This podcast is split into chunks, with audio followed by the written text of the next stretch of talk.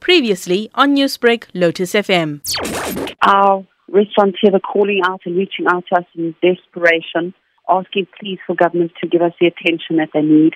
They certainly have placed no sense of urgency on the interface of looking at how they can possibly and potentially save our businesses. So for months and months, we've been reaching out to the Minister of Finance, to the uh, Minister of Tourism. There's been a switching cabinet. There's been absolutely no introduction from her whatsoever to the industry. We do not understand her plan. We do not understand her strategy. And we do not know if she understands our businesses. Our restaurants are apprehensive and they feel absolutely isolated, uncared for in this country. Talk to me about the ramifications that the series of lockdowns and some of the measures have had on your industry and on restaurants in particular. From the onset, all we've done is remodel our businesses. So, from where we have been fully fledged, beautiful restaurants, experiential restaurants, we've been expected to cut our businesses and to operate out of the corner of our business as a takeaway or a delivery or a drive through or we've been able to trade as a coffee shop with no dinner time trade or we've been able to be a roadhouse or a picnic site.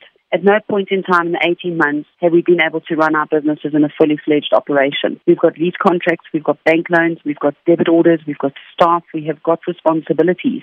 We've got commitments that we've engaged and signed into. And as government puts these restrictions on us, they restrict the ability for us to earn an income to support the debt and the gearing that our businesses have been built on or been put into effect. And what this does is it puts financial pressure onto our businesses, and our restaurants simply do not have the resources to keep going any longer, and our industry is broke. What exactly does the industry need from the department, from government, in order to be able to recover and recoup from this period? Imminently, what we do need right now is we need additional time to trade dinner time trade. Patrons are frustrated coming into our restaurants. They are asked to leave. They're paying a premium price to enjoy time in an environment that lends itself to an experience. We cannot rush the dinner time trade. It is absolutely diabolical, and we need that contribution to our overheads from the turnover capacity that we get from the dinner time trade. What we've learned about government is that there is no recourse from them. They are not going to give us any type of compensation, and they're certainly not going to give us any type of support.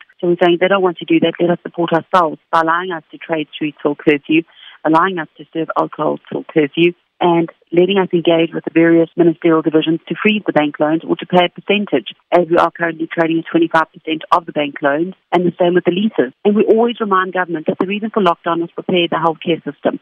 They were supposed to create more beds, and they haven't done it. And they keep using our industry and keep shutting down our industry and keep remodeling our industry to control the behavior of the public. And we can't continue like this. Newsbreak, Lotus FM, powered by SABC News.